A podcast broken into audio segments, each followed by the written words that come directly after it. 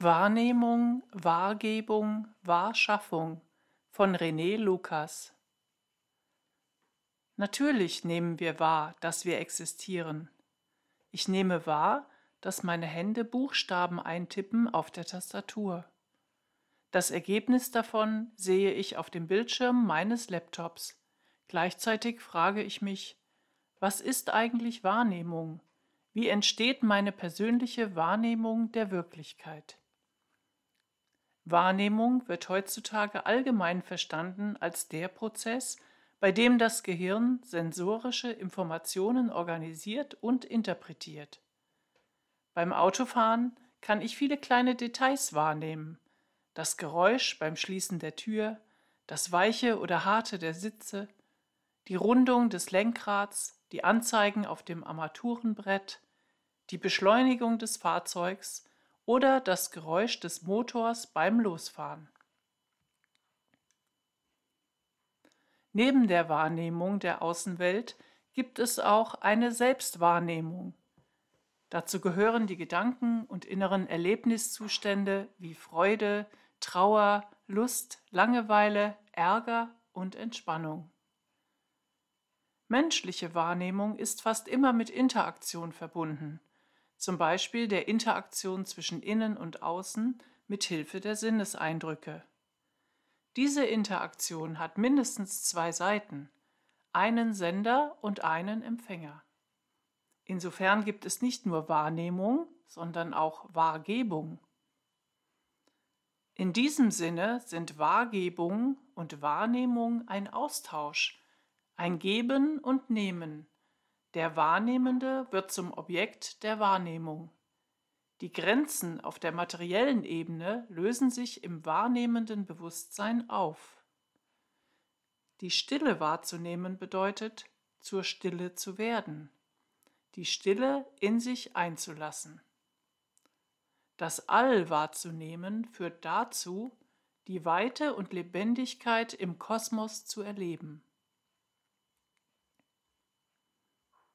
Untrennbar mit der Wahrnehmung verbunden sind die Objekte der Wahrnehmung. Hände, Laptop, Auto, Lenkrad. Sie sind sprachliche Benennungen für Wahrnehmungsphänomene. Die Sprache dient als zweite Schicht, aufgesetzt auf die sinnliche Wahrnehmung, eine Art Beta-Matrix neben der Alpha-Matrix. Für die alten Griechen war die Sprache eine von Gott gegebene Fähigkeit, auch dies ein Aspekt der Wahrgebung. Viele unserer Wahrnehmungs-, Gefühls- und Denkmuster haben wir im Laufe des Lebens erlernt. Wir laden diese Muster als eine Art Software aus den kollektiven morphogenetischen Feldern für uns herunter. Wir üben und probieren sie aus, bis sie für uns ganz selbstverständlich werden.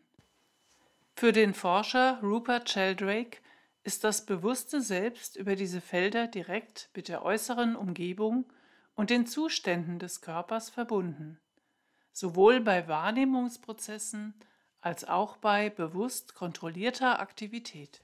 Immer wenn wir diese Strukturen anwenden, beleben wir sie neu. Wir können uns im großen Wahrnehmungsraum relativ frei bewegen – und immer die neueste Software herunterladen, wobei die Spielregel, das heißt die Betriebssystemebene, für uns vorgegeben ist. Auch Grundstrukturen der Matrix können wir nicht verändern. Auch hier spielt Wahrgebung eine wichtige Rolle.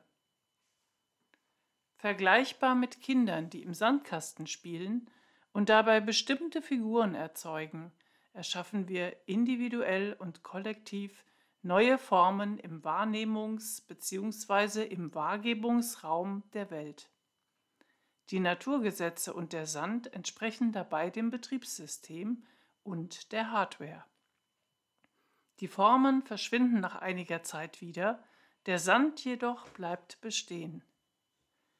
Wir benötigen die Form, um Erfahrungen zu machen und etwas bewirken zu können. Die Formenwelt ist die Ausdrucksebene der Seele, eine Art Spielwiese, um Wahrnehmungen der verschiedensten Art erleben und erschaffen zu können. Unsere Wahrnehmung ist wie ein Interpretationsinstrument für ein komplexes, mehrdimensionales Universum. Die Energie projiziert sich in unser individuelles, raumzeitliches Wahrnehmungskonstrukt. Ohne eine bestimmte Intensität dieser Projektion können wir sie nicht als materielle Wirklichkeit erleben. Wir konstruieren unsere Realität, indem wir aus dem Energiespektrum die Anteile herausfiltern, die uns entsprechen, und wir ersetzen fehlende Teile, um ein stimmiges Bild zu erzeugen. Wir filtern die für uns bedeutsamen Anteile heraus, während wir das für uns Unbedeutende einfach ignorieren. Wenn zwei Menschen einen Film im Kino sehen, sind die sinnlichen Eindrücke im Prinzip sehr ähnlich. Die Wahrnehmung des Films kann jedoch komplett verschieden sein. Die Geschehnisse auf der Leinwand dienen als Projektionsfläche für die Wünsche, Ängste und Sehnsüchte des Betrachters. Die Projektion macht die teilweise unbewusste, nebulöse Innenwelt erlebbar. Durch das Mitfühlen mit den Protagonisten wird die Illusion auf der Leinwand real, eine Art Feedback als Bestätigung. Zwei Forscher, die sich intensiv mit dem Thema Wahrnehmung beschäftigt haben, sind Karl Pribram und David Bohm. Karl Pribram sagt, dass unsere Wahrnehmung der Außenwelt eine Art holographisches Bild ist, das vom Gehirn erzeugt wird. Was außerhalb von uns passiert, ist vergleichbar mit den Funkwellen, die den Fernseher mit einem Bild versorgen. Dabei ist das, was wir für Realität halten, das Bild der äußeren Realität in unserem Kopf. Hierzu wurde ein Experiment gemacht. Soldaten erhielten die Aufgabe, eine Wegstrecke von 25 Meilen zu laufen, wobei ihnen nicht die richtige Länge gesagt wurde, sondern einem Teil von ihnen eine niedrigere und einem anderen Teil eine höhere Angabe gemacht wurde. In der darauffolgenden medizinischen Untersuchung entsprach der physiologische Stress im Körper der mitgeteilten Angabe und nicht der realen Streckenbelastung. Das heißt, dass wir mehr auf das Modell in unserem Kopf reagieren als auf die Realität selbst. Dies kann als eine Art von Wahrschaffung gesehen werden. Wir geben den äußeren Dingen eine bestimmte Wahrheit, in Abhängigkeit von unserem Bewusstsein. Das würde auch den Placebo-Effekt erklären. Der Quantenphysiker David Bohm geht jedoch noch einen Schritt weiter. Er sieht indirekte Beweise für die Existenz einer Realität jenseits unserer 3D-Realität. Das Quantum-Energiefeld oder Quantenpotenzial. In seinem Buch Ganzheit und implizite Ordnung sagt Bohm, wir haben gesehen, dass im Quantenkontext die Strukturen in allen unmittelbar wahrnehmbaren Aspekten der Welt aus einer umfassenderen impliziten Ordnung kommen, in der alle Aspekte am Ende verschmelzen, in einer undefinierbaren und unermesslichen Holon-Bewegung. Michael Talbot schreibt dazu in seinem Buch Das holographische Universum Fasst man die Theorien von Bohm und Pribram zusammen, so ergibt sich daraus ein völlig neues Weltbild.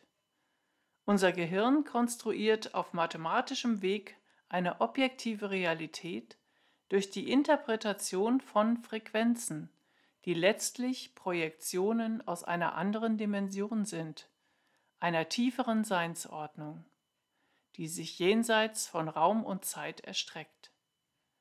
Das Gehirn ist ein Hologramm, das sich in einem holographischen Universum verhüllt. Und an anderer Stelle was sich da draußen befindet, ist ein unermesslicher Ozean von Wellen und Frequenzen, und die Wirklichkeit erscheint uns nur deshalb konkret, weil unser Gehirn imstande ist, diesen verschwommenen holographischen Eindruck aufzunehmen und in die vertrauten Objekte zu verwandeln, die unsere Welt ausmachen. Die holographische, konstruktivistische Sicht deutet an, wie relativ und wie begrenzt die eigene natürliche Wahrnehmung ist. Das führt unweigerlich zur Frage, wenn es hinter der Welt der Erscheinungen etwas Universelles, Zeitloses und Raumloses gibt, wie kann ich etwas davon unmittelbar und direkt erfahren? In dem Buch Die Stimme der Stille spricht H. P. Blavatsky von der Überwindung der sinnlichen Wahrnehmungskonstruktion. Erst wenn ihm seine eigene Erscheinungsform so unwirklich vorkommt wie im Wachzustand alle Formen, die er im Traum sieht, wenn er aufgehört hat, die vielen Töne zu hören, vermag er, den einen wahrzunehmen, den inneren Ton, der die äußeren zum Schweigen bringt. Dann erst, nicht früher, wird er Assad, der falschen Region, entsagen, um in das Reich von Sat, zum Wahren zu gelangen. Bevor die Seele sehen kann, muss die innere Harmonie erlangt und müssen die irdischen Augen für jede Illusion blind geworden sein.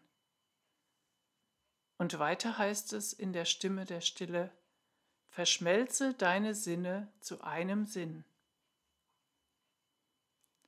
Diese Worte können wir als Hinweise verstehen, dass es möglich ist, zu einer Art ursprünglicher Wahrnehmung zurückzukehren, die zugleich ursprüngliche Wahrgebung ist. Dann gibt es keine Trennung mehr. Der Wahrnehmende und das Objekt der Wahrnehmung verschmelzen zu einer Einheit. Die Welt des Werdens wird zurückgelassen und die Wahrnehmung öffnet sich für das Sein. Das Sein offenbart sich als ungetrenntes Bewusstsein im aktuellen Moment, im Jetzt und im offenen Raum, im Hier.